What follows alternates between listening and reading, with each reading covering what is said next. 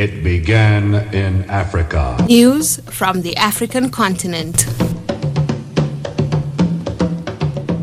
Starting off in the south, where two MPs have been found guilty of terrorism in the Swati capital, Mbabane. African News reports that the two men were tried in a court in Mbabane nearly two years after their arrest. Mduduzi Mabuza and Mthandeni Dube were charged with inciting protests in Africa's last absolute monarchy. The two were arrested during democratic reform protests, which saw scores of people dead. Mabuza and Dube both face a 20 year jail term for calling for the reform of the election system in which political parties, although theoretically authorized, are not allowed to participate. Eswatini, formerly known as Swaziland, has been ruled by King Mswati III since 1986.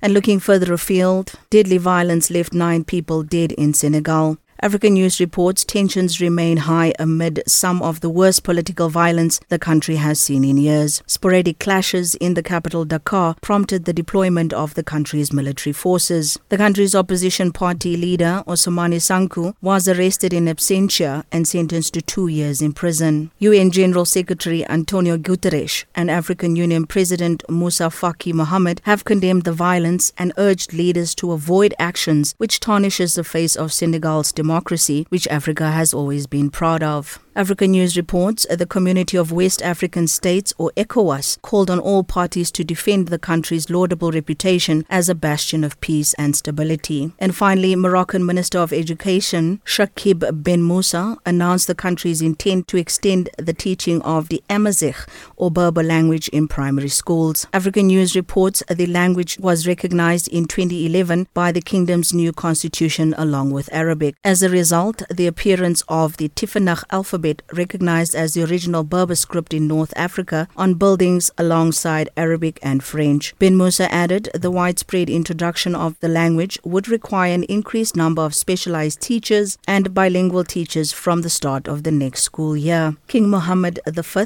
established the Amazigh New Year as an officially paid holiday, which is to be celebrated every year on January 13th. And that is it for news making headlines in other parts of the African continent. It began in Africa. News from the African continent.